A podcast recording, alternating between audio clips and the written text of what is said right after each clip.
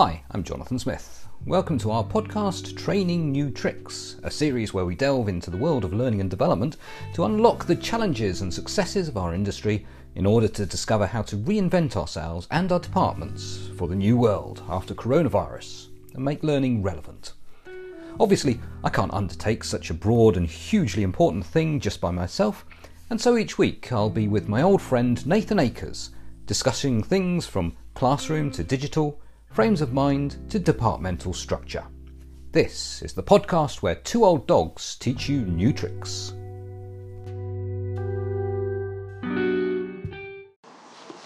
As a slight break from normality, the two old dogs discuss the five books that have changed their lives.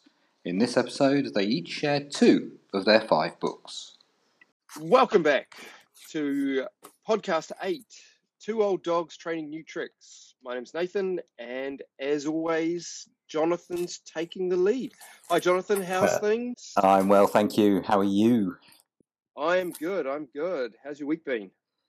Yeah, uh, it's it's it's gone past. I think you said last week that all the days kind of fly into one, kind of merge into into one, and yeah, it's another week that's gone past very quickly, isn't it? Ah, uh, it, it having something like this in your week makes you realize that uh, seven days is not that long a period of time, is it? Absolutely right. It, yeah, totally agree. You know, so as per usual, we start off with our little "What have we learned?" section. Um, would you like me to start? Yeah, go for it.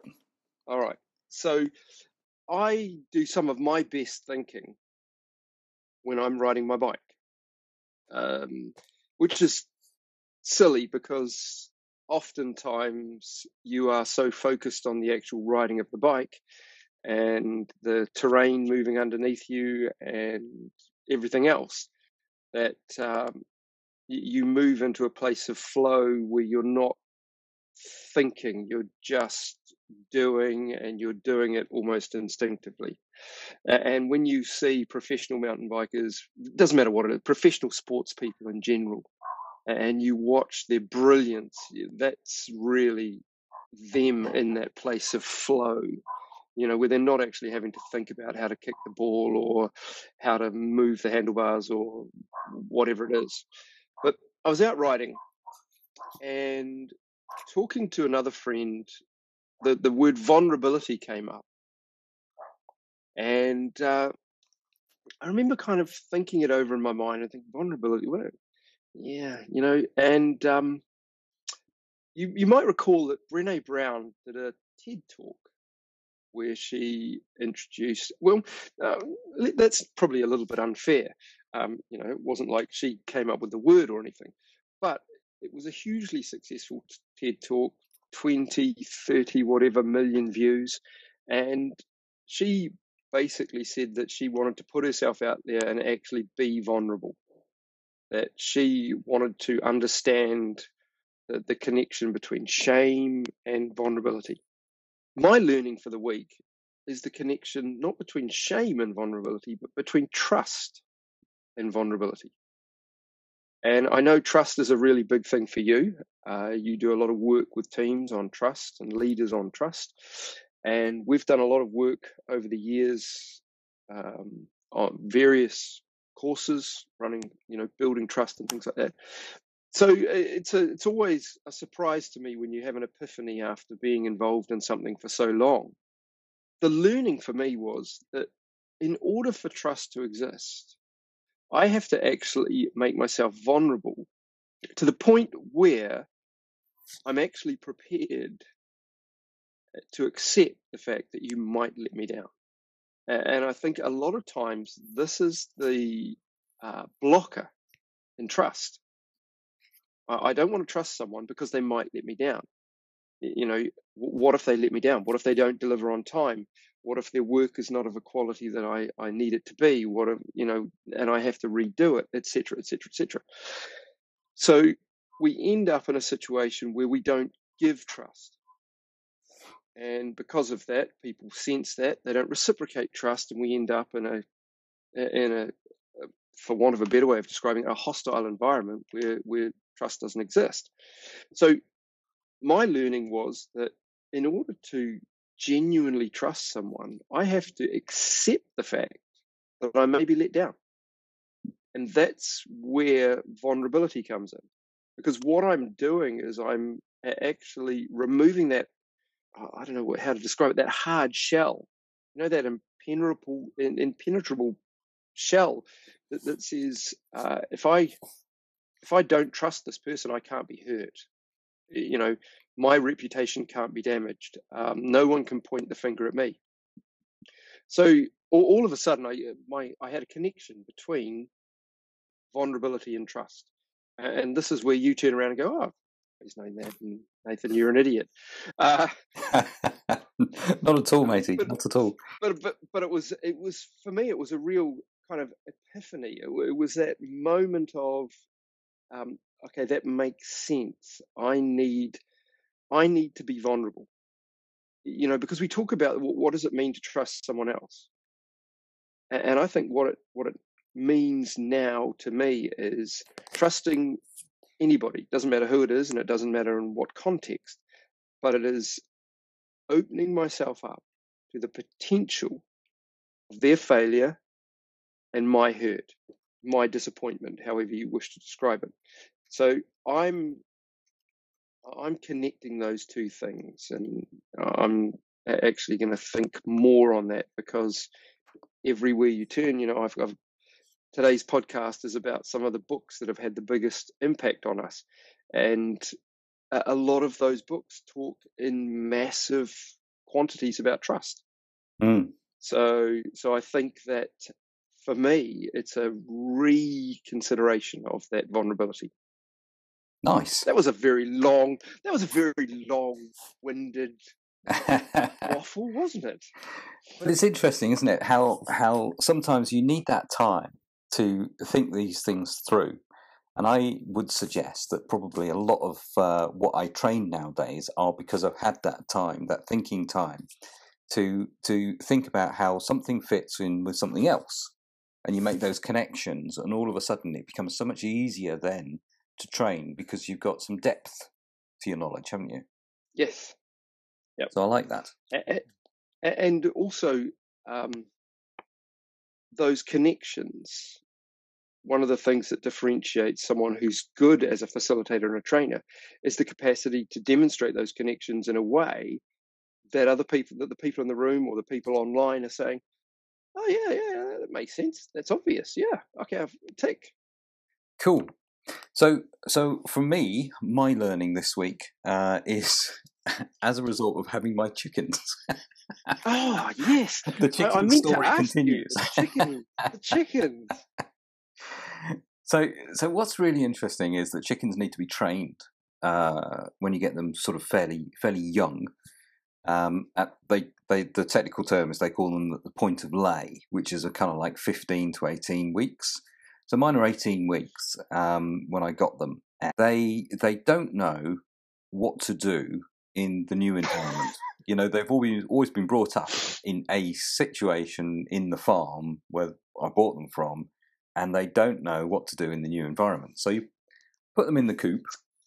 They have a little mill around, but of course, come bedtime, they all have to go into the into the chicken house they don't know to go into the chicken house. They probably haven't got one in the farm. They were probably just milling around and, you know, lying down wherever they could find a spot.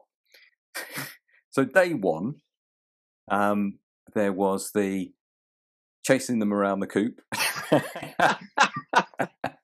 shoving them into the uh, into the into the chicken um, house, and shutting the door to stop them from evacuating as soon as you put them in.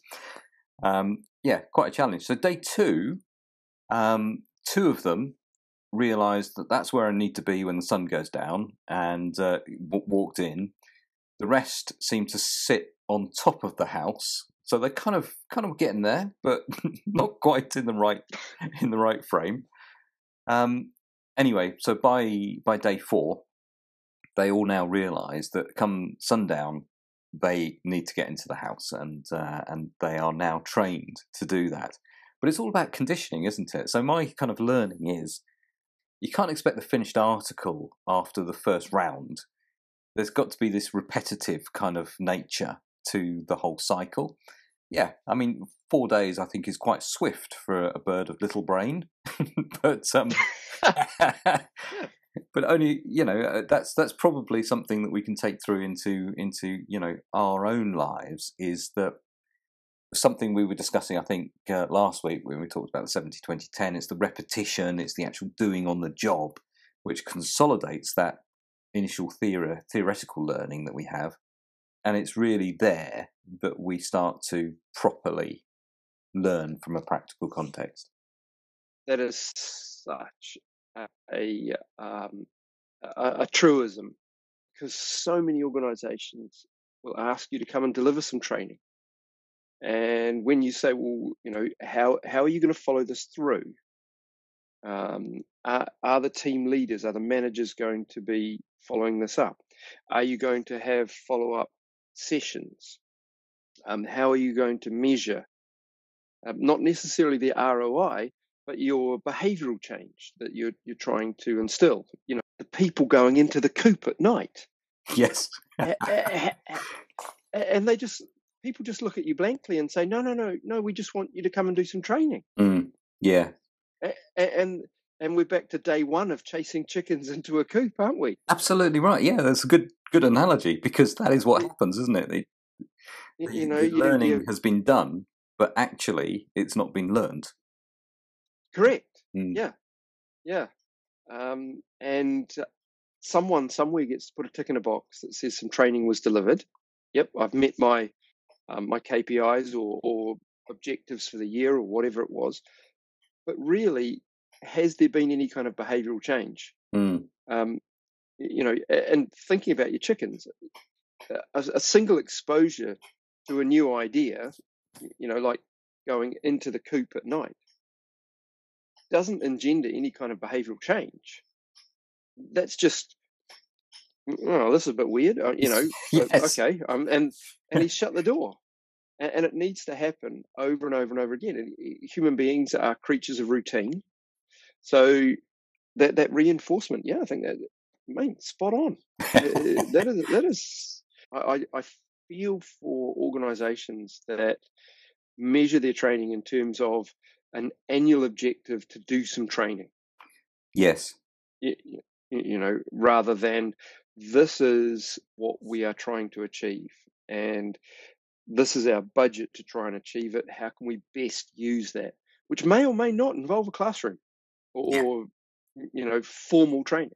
No, I agree. So yeah. So I feel a book coming on, actually, Nath. You know, Ooh. it's it's the the world of training through chickens. Oh.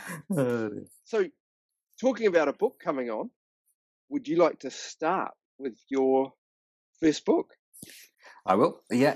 So, in number five for me is a book that we've been talking about uh, for several weeks, um, and it is The Five Dysfunctions of a Team by Patrick Lencioni.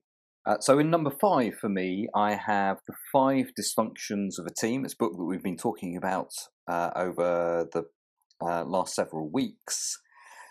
Um, why is this book that changed my life? Well, because um, I was originally quite skeptical about this one, and possibly when you are skeptical, you test the contents of it, you test the material, and you test the learning that comes from it. And um, in testing it, I actually found that it works. so, five dysfunctions of a team um, has then led me to uh, to get licensed in the delivery of this as a product by um, Patrick Lencioni's uh, his um, his company called Table Group. Yeah, the book is a fable. The book goes through the story. It it talks about a pyramid of five things that can go wrong in a team, um, starting with the element of trust, like you just said, um, then moving on to uh, conflict or a, a, challenge amongst the uh, the members of the team, um, whereby it doesn't get vicious or nasty. It gets uh, to the point of the of the actual matter in in the correct way, and then from there it moves into um, aspects like um, uh, commitment and uh, accountability, etc. The one thing that I would say the book doesn't go into, and herein is is to your point about resilience and about um, vulnerability and trust, is that you need other books to then plug in to understand what is that trust, what is that conflict, how do I go about it, how do I go about commitment, how do I go about accountability, etc. So this gives you the, the raw headings, as it were, of the five elements that go to making a high performing, cohesive unit. But it doesn't tell you then the detail that sits behind it, the, the, the third dimension, if you like. Um, mm-hmm. But yeah, great book because because what it does is it, it talks through you know those elements that make up a, a, a great team and hopefully gives leaders some confidence that if they haven't got those five elements well mate you need to get them and if your team is being disruptive in achieving those five elements then you need to get rid of that disruption because otherwise you're never going to get a, a, a, cohesive unit. And what's really interesting, Nath, is um, the number of people that read that book and they read it through the paradigm, through the lens of, yeah, we're doing that. Yeah, we're doing that. Yeah, we're doing that. But the proof of the pudding is in the eating, isn't it? And the team is not cohesive. It is not a high performing team. So something in that five is a a big X, is a is a no, is it's not happening. Um, and that probably that first thing, that element of trust, can incorporate this recognition that actually, let's be honest with ourselves when we're making these evaluations of our team. Yep. Do you know what I mean? Um, oh, yes. not doing that. So, Five yep. Dysfunctions of Team, Patrick Lencioni, great book. Give it a read. It's a fable. It's, you could read it in a day. It's easy. It's interesting, isn't it? Because uh, so many books now have this kind of fable way of writing. In fact, uh, I, I, have uh, I've got one in my stack um, that that is written as a fable, and it just makes it easy to read. You know, I, I read a book on change a few years ago, and um, brilliant piece of writing. Uh, if you were studying change through the eyes of someone at university, in fact, by the time I got to about um, chapter two or chapter three, I, I, was contemplating slashing my wrists, but, but I, I, I thought I'd persevere. Uh, some of you may have come across the work of John Kotter. Um, yeah. yeah. Sometime after the release of his initial uh, book on change, which I was just looking for on my shelf and I can't see it. I don't know where it's gone. Um, he released another book uh, called My My Iceberg is Melting, which you probably read, which is a fable, easy read, and sales of that went through the roof. Yeah. You know, so I, I am a fan of the fable. Um, it makes things easier to comprehend. Love love the five dysfunctions of a team. I think it's a great read, um, and I think Pat's done a fab job in that structuring of the fable in the background. Cool. And what's yours? All right. So I'm going to I'm going to go in the other direction. I'm going to start off with number one. okay. Um, and my number one uh, is called Man's Search for Meaning, and it was written by Viktor Frankl. And um, this is a book that I have owned probably somewhere between 15 and 20 times and I recommend everybody buy in physical version, not a digital version. And the reason is you read it and then you give it to someone else.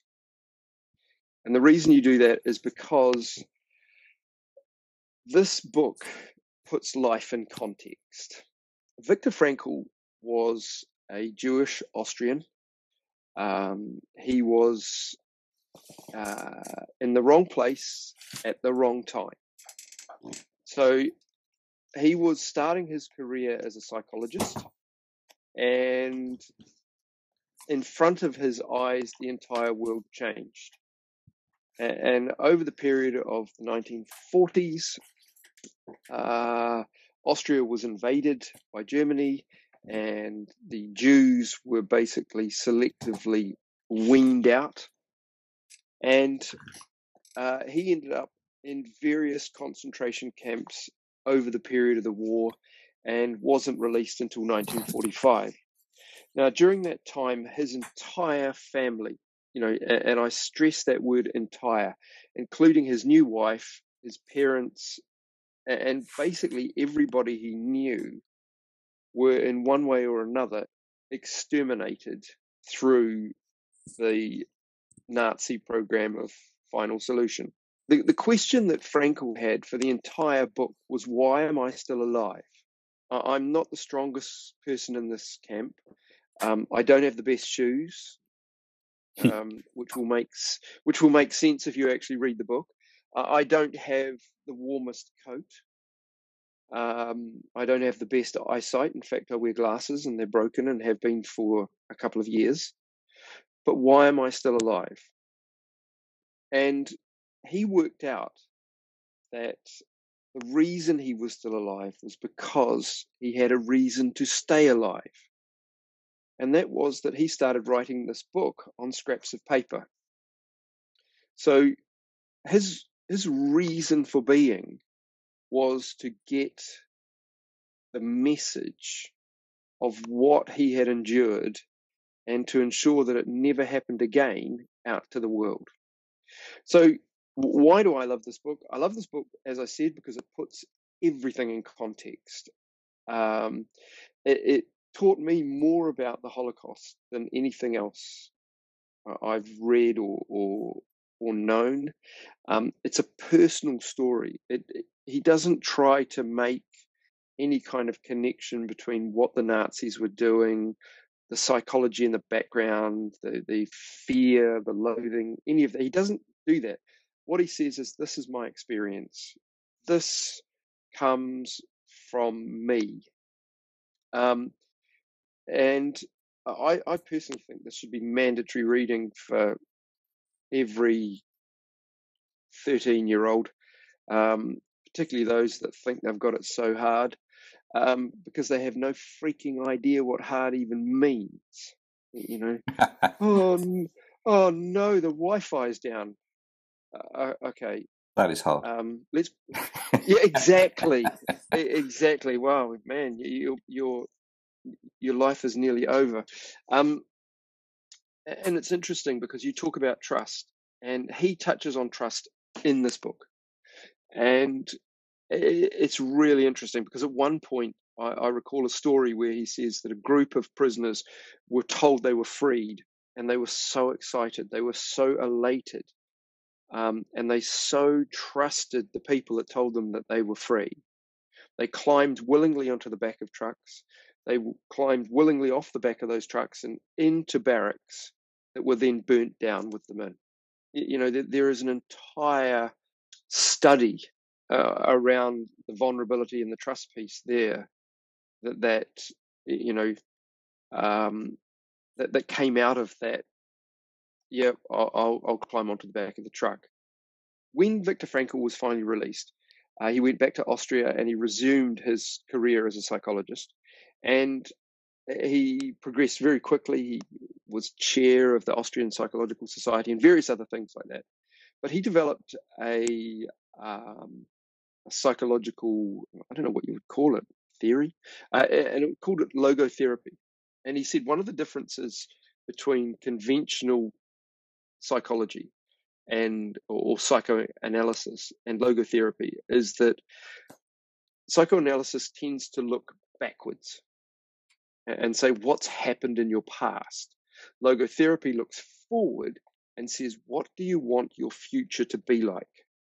What is your why? So I think Viktor Frankl was talking about why long before Simon Sinek's famous kind of TED talk and his book ever came out. He was talking about your what is your reason for being? Because without it, you have no reason for existing. So that's my book, my first book. I think it's a game changer. I think everybody should read it. Um, I think one of the things that worries me as we get further and further from the atrocities of the Second World War it, it, is that people start to forget and the stories stop being told about how bad it was and how many people suffered, how many people died, you know. So I think a book like this, I personally think should be mandatory reading for kids because they need to know about what happened, and then they need to put the, the, one and one together and go, wow, this equals three. That this is not just a history lesson about the the atrocities; it's a psychology lesson about my reason for being, my why. So yeah, there we go, book one. Was Viktor Frankl the the, the fellow that um, is recorded as when the atrocities were happening to him, he took himself out psychologically yes, out of out of body context, and it was happening almost to someone else, not to him. Is that? Yep, and, and that was his way of dealing with the horrors of being operated on without an anesthetic. Yeah, think about that for a second. He also, and and let's use that specific piece. Not only did he have the capacity to kind of disassociate himself from his physical body, I want to be careful here because I don't want people thinking this is some kind of book about mysticism or anything like that, because it's not. Um, that was just his way of dealing with the, the situation he found himself in. But going beyond that, not just dealing with the, the, the incision of the scalpel. When you actually recover, you need to deal with the person who was holding the scalpel. And he said he did what he had to do. And that was how he dealt with it. I, I hold no malice towards this person. I, I, look at that, and you know what? I, I said I've probably owned 15 or 18 copies of this. I've read this book so many times, and every time I read it, I think to myself, how would have I coped? How would have I dealt with that situation? And how could I turn around to someone who knowingly had caused me such pain? You know, and, and, it's interesting because there's been a lot of debates, and a lot of people say, well, possibly what happened was he actually passed out because the the, the, the amount of pain. So he talks about that disassociation, um, but it may well be that he actually just, you know, the body just said, I can't take this pain. Um, but how was it that he was able to post event deal with the, the, the individual. You know, for for some people, their entire life would be about revenge, and kind of that they would go down that spiral of self destruction associated with revenge, whereas he went up and said, I, I this has happened. I'm going to push it over there and say, you know what? They did what they thought they had to do at that moment in time and I'm moving forward. I'm moving into the future. I'm not going to dwell on the past. That's that's your number one, a very worthy number that, one as well. That is my number one. Mm. Um, if you took all the others away, I would fight you for this one. Great. So my my number four, moving up uh, up the list, is um, well, it's a combination. It's a combination of two here, and the reason why it's a combination is exactly what we've been discussing about um, earlier on. So this is um, Seven Habits of Highly Effective People um, by by uh, Stephen Covey, of course. And the one thing I read this book when I had just been made redundant, or just received my notice of being made redundant from um, Cable and Wireless and I bought it as a book to read on a plane when I went to go and visit my my parents in Australia. And I started reading it, and I started doing the exercises that uh, Stephen Covey talks about in the Seven Habits. By the by the end of the holiday, when I'd finished the book, uh, I kind of I kind of looked at probably a, a horrific experience for an employee being made redundant, being effectively told that you are surplus to requirements, you are no longer required to work in this company, as a positive experience. And it really helped me. It really helped galvanize my, my mindset to see the positive in what was quite a, an otherwise negative experience. A uh, little bit of information about the Seven Habits, if, if people haven't read it, is that it's effectively there's two victories that uh, that Covey talks about, uh, and within the the, uh, the two victories are uh, three habits in each, or four habits in the second one, and the private victory, the what happens inside me, is split into three things or three habits. He says uh, one is being proactive, second is being uh, beginning with the end in mind, and the third is putting first things first. Now, when you come to actually put those into uh, the context of who am I uh, and how do I think, this is where my second book in this uh, in this series really helped, and that is the Simon Sinek Start with Why. It's what you were just talking about with regards to um, Viktor Frankl. Yeah, the start with why kind of builds on these seven habits, and actually, what uh, what really attracted me to Stephen Covey's book in the first place is right up front. He says, "Look, none of this is me. None of this is is new. All of this is an amalgamation of stuff which has been around for ages. I've just compiled them into a list of seven things." Uh, and Sinek then I think, builds on it, um, probably not intentionally, but builds on it as to explain how do you actually find your why? How do you actually go about that process of understanding what the end should look like so that you can begin with the end in mind and put first things first, etc. So I, I, I really think those two go hand in hand. And for me, the two in combination have been a bit of a game changer in my life having gone through uh, what my what my end in mind looked like, you know, you create your own vis- uh, mission statement, don't you? Your own personal vision. I think that's been really helpful for um, when it comes to making decisions in in my life.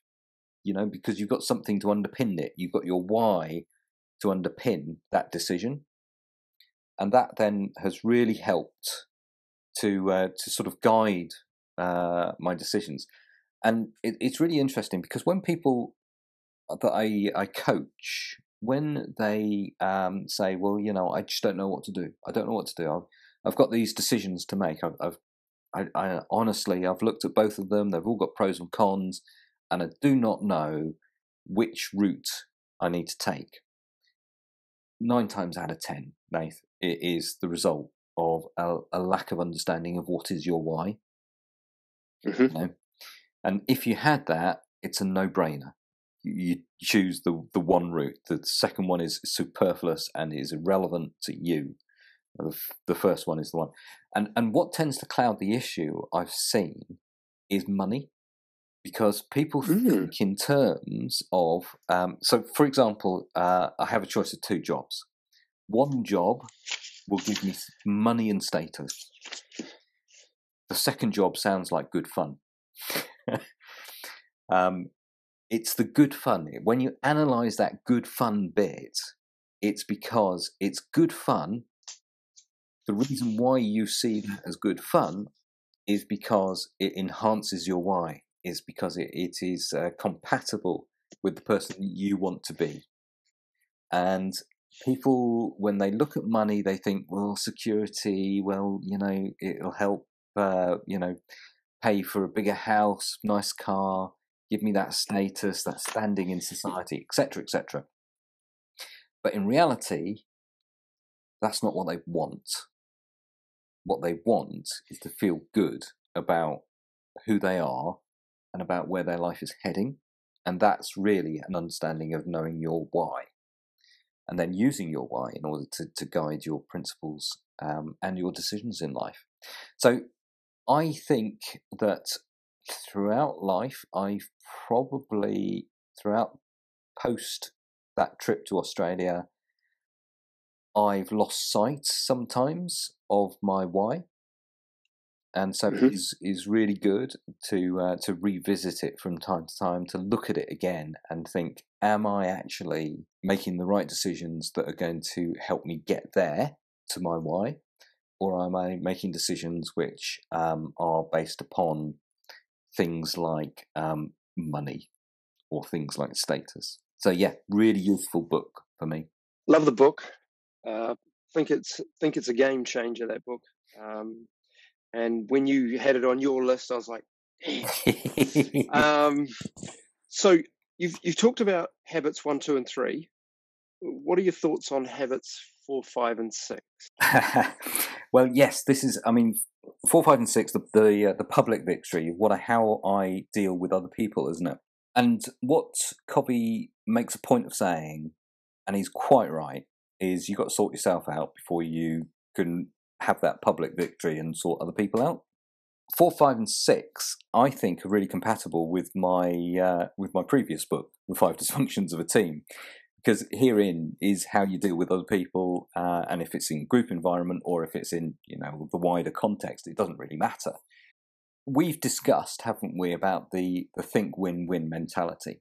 Now, a lot of people, mm-hmm. I, I, do a fair bit of work in sales with sales leadership and sales training and a lot of people think win win is I get the sale, they get the product.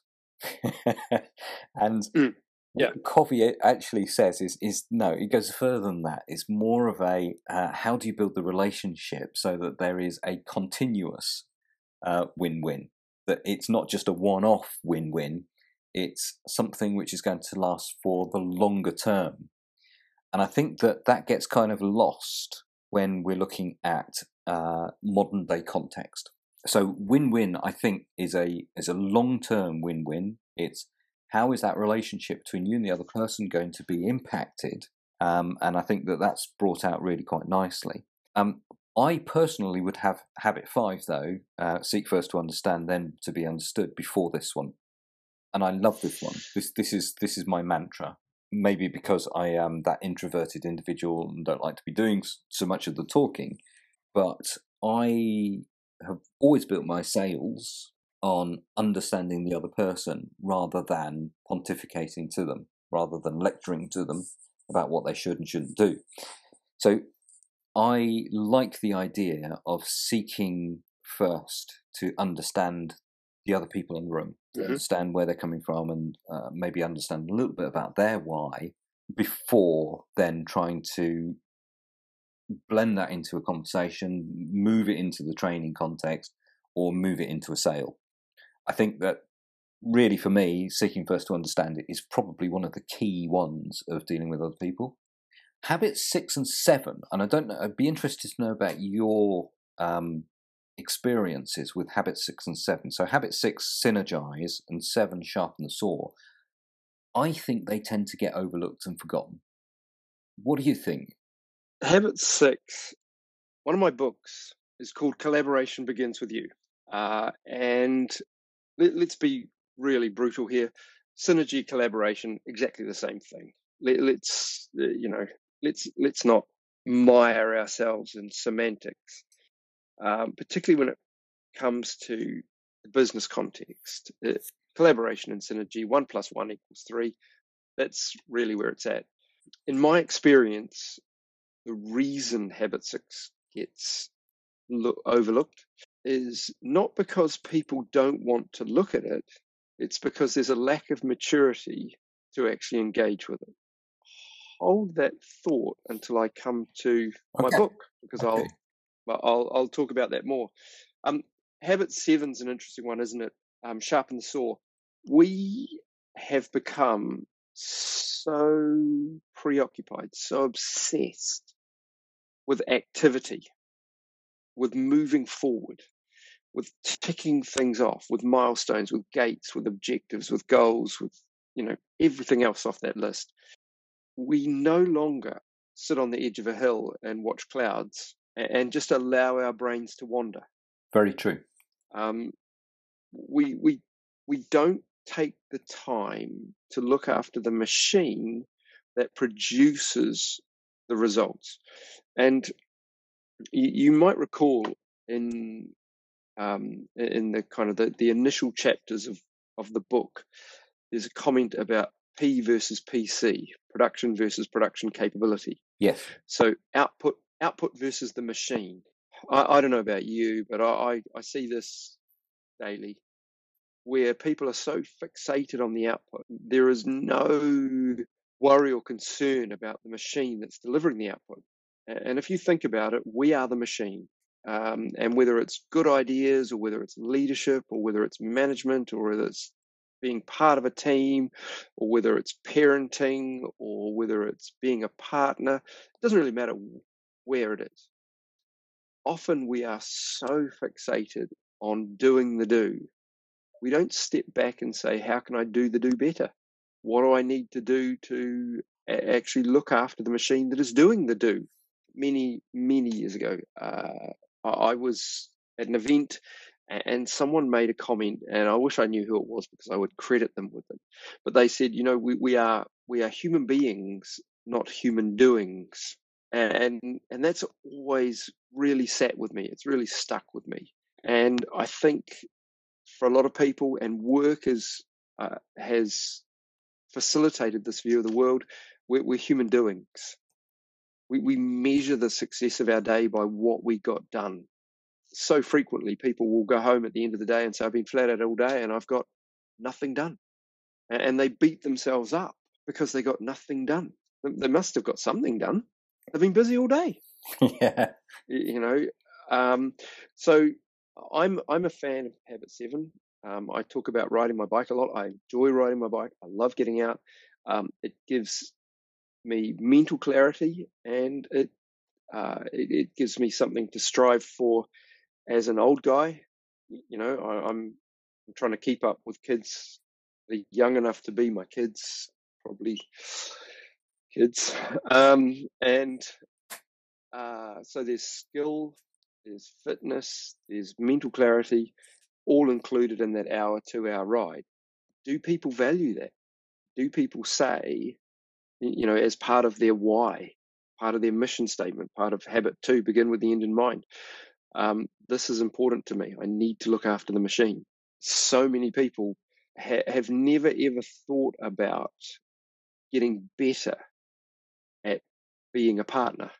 You, you know, they said yes. You know, I've got a ring on the finger. Done deal. Mm. And, and then five years, ten years down the track, what do you mean you want to leave?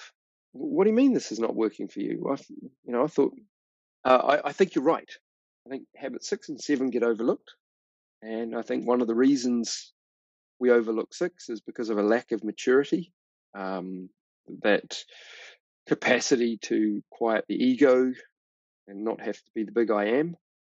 And one of the reasons habit seven gets overlooked is because I'm just too busy doing.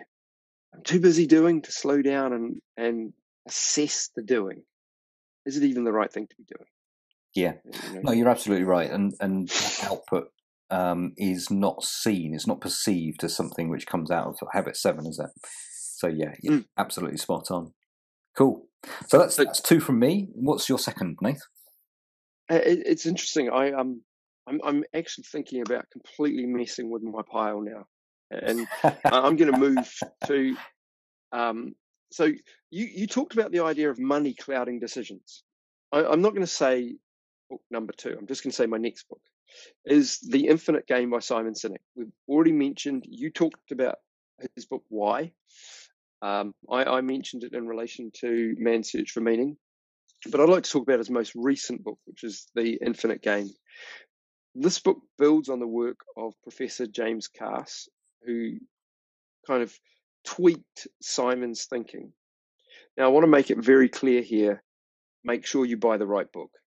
I don't know, maybe a year ago, um, uh, Simon teased the world with the release of this new book, and he talked about infinite games. I think he did a video, and he mentioned James Carse's book, um, Finite versus Infinite Games. And Nathan thought, I'm going to get ahead of the game there. I'm going to dive in and get that one. Yeah, um, man, that is uh, they are two very different books, and I highly recommend The Infinite Game by Simon Sinek. And again, unless you're a um, a university lecturer or you're, you're studying this from an ac- academic perspective, I don't recommend James Carse's work. No. Um, good, it's good stuff. You know, it, it really is foundational for Simon Sinek's book. It's just hard to digest. So, why do I like this book? Um, I think Simon is a great storyteller um, and he has the capacity to pull stories from seemingly nowhere and tie them beautifully into the topic for that chapter or the, the, the subheading, etc. Um, and again, we're back to that idea of the fable. It, it, just makes things so much more connectable, so much more relatable. I, I can, oh, okay, wow, that's that makes sense to me.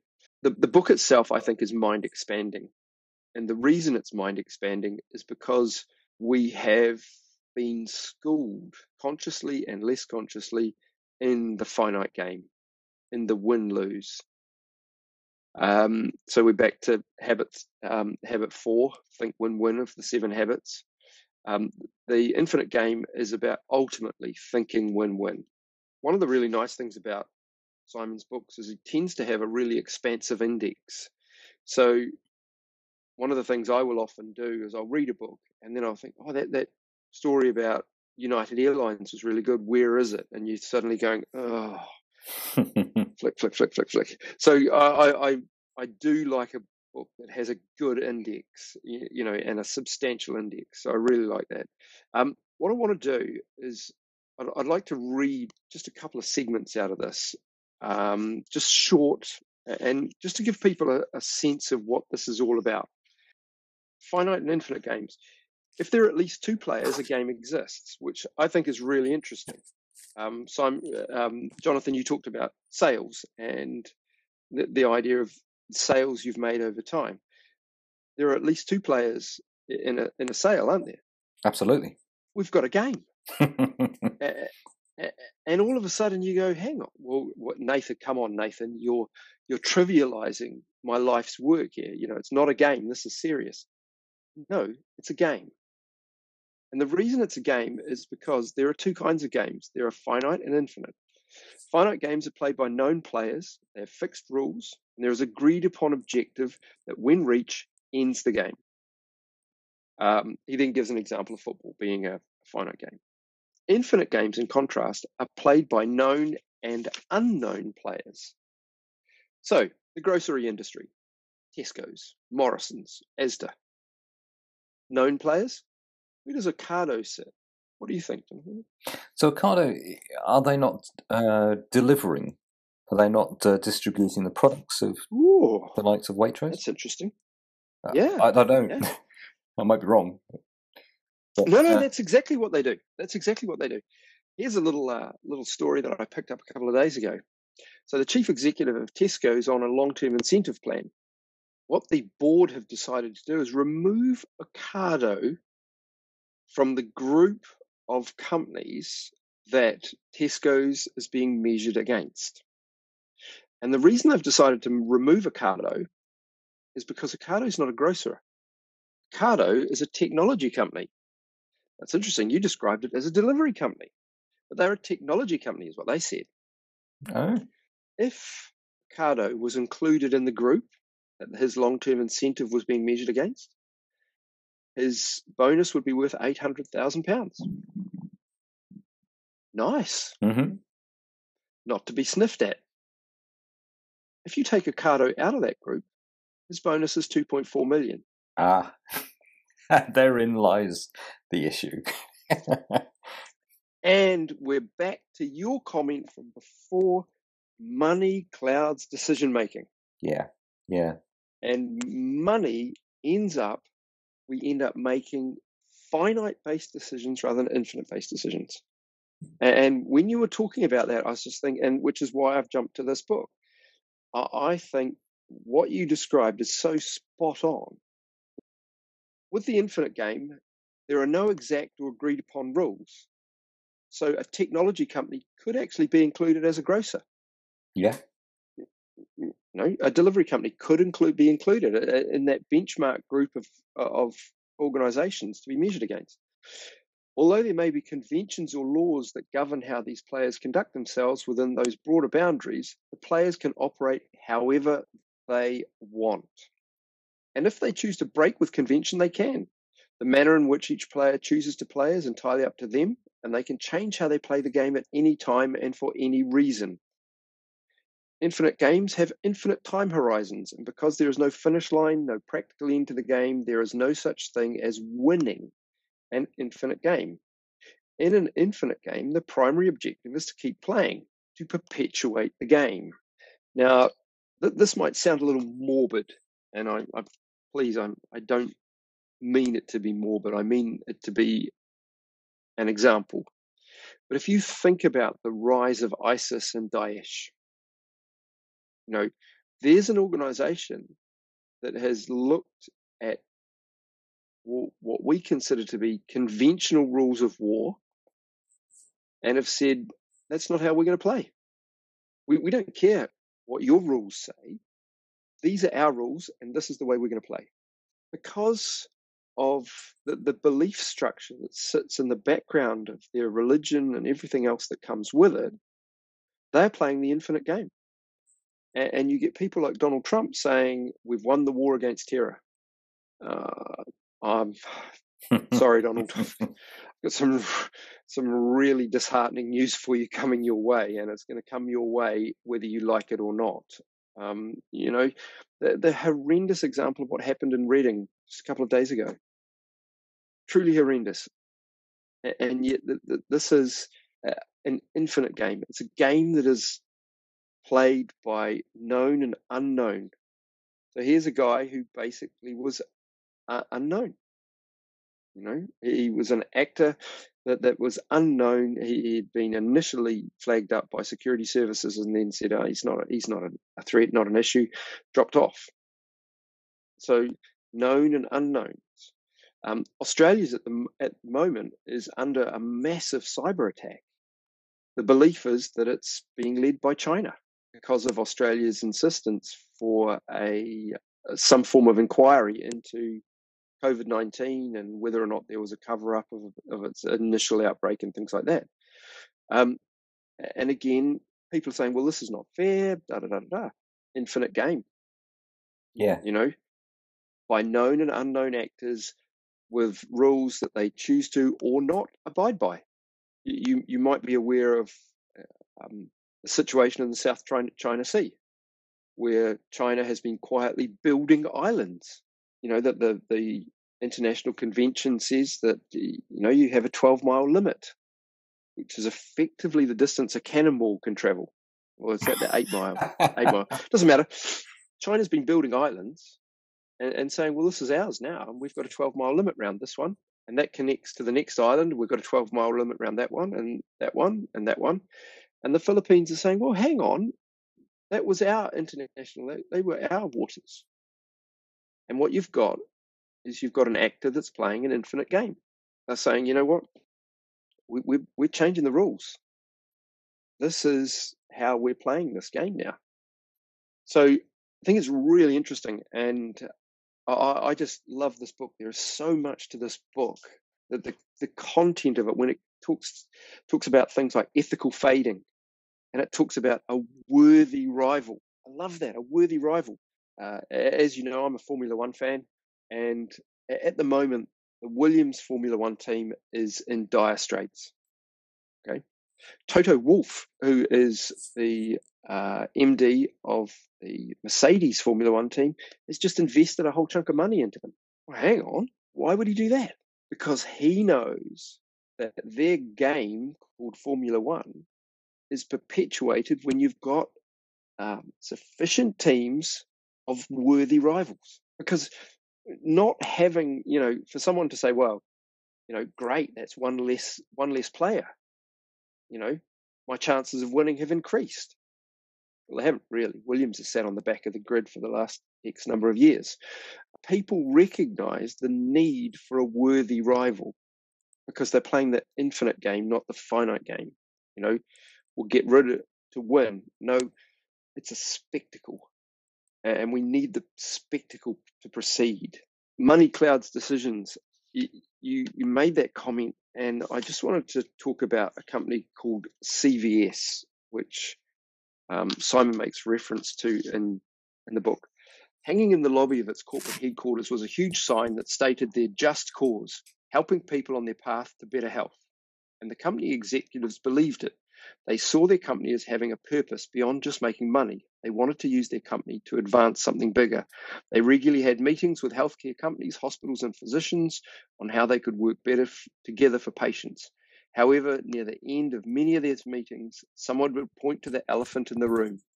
But don't you sell cigarettes in your stores? In February 2014, CVS Caremark announced that it would stop selling any alcohol related products in all of their over 2,800 stores. It was a decision that would cost the company $2 billion per year in lost revenue. You know, that there's a, a really interesting decision being made there where for a long time money had been clouding their decision. But when they went back to their value statement, back to their why, they said, you know, we can't, we just can't proceed with this. You know, it was a decision they chose to make, even though there was no competitive pressure to do so. Um, there was no loud public demand that they make the decision. There was no scandal. There was no online campaign to force them to make the decision. They decided it was the right thing to do. Um, he then goes on for two or three pages talking about uh, CVS and how there was an initial fall in their stock price and how um, pundits said this will never work. You know, you, you're shooting yourself in the foot and things like that. And how over a period of approximately a year, their share price doubled. Love the idea of the infinite game. Highly recommend this book to everybody. Uh, read it with a paradigm of moving into that win-win space know you've read it. So, any thoughts? Yeah, well, you uh, what you were saying there, uh, particularly in the initial parts, was uh, was really interesting and resonated with me because I've looked up uh, an email that, uh, sorry, a text message even that I've sent to a friend. Um, and the friend was basically saying, "Oh, I see that uh, everything's starting to move now as a result re- result of um, an easing back of the lockdown restrictions. Um, so everything's returning back to normal." And you'll soon be out uh, delivering training. And I said, my response, and this is my text message I said, I suspect that training will be the very last thing on the corporate agenda to return, as companies try desperately to keep shareholders happy through a short term sales focus. Anything else will be considered garnish. Uh, and then I said, I'm reading Sinek's latest book that highlights how short term focus results in compromises of ethics, dubious sales practices, and little regard for people. Uh, and I think this this is where we're heading now. And I do, and I uh, that ethical fading that you're talking about, I, I think mm-hmm. absolutely mm-hmm. is going to be uh, what's going to happen in the in the next era of of our working life. And I think we're going to see a lot of um, managers who are going to get quite um, uh, challenging of their people, shall we say, because they're not hitting targets. They're struggling to yep. hit targets, which will result in people hitting targets at the detriment of those relationships. Win-win will go yes. out the window, as, as you rightly put it. Um, and I, I just think that we're moving into this short-termism. And actually, as I read the book, so I'm a child. I'm a child that was born in the '60s, uh, which means that come the '80s and the Thatcherite years, when everything was about me, everything was about um, ensuring that I get my rights, I get the best, I, I win. And I think that that is the ethical fading that we are going to be seeing in the short term over the next few months. Mm-hmm. Everything is about how can I achieve my targets? How can I um, avoid getting told off by my manager or avoid getting the sack or avoid etc etc and i think in the book he talks about uh, wells fargo and um, their mm. their ethical fading where they they effectively went down that route. And i just see that yep. that's where we're going to head again. So all of our trading signed signed up millions of people didn't they? They did. Or hundreds of thousands of people fabricated all of them as well. And I, I, I just think that organizations need to take stock of where they are and not think about, okay, how are we going to get back to where we were? They need to think about redesigning or, or reinventing uh, the way in which they do things for the new era. And that may well mm-hmm. be a complete change in the processes and the procedures.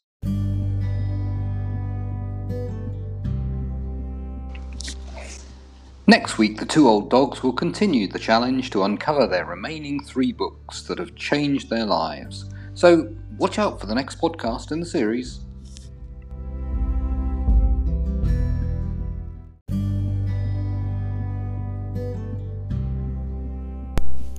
Well, huge thanks to Nathan. And if you've enjoyed today's podcast, please do subscribe to us.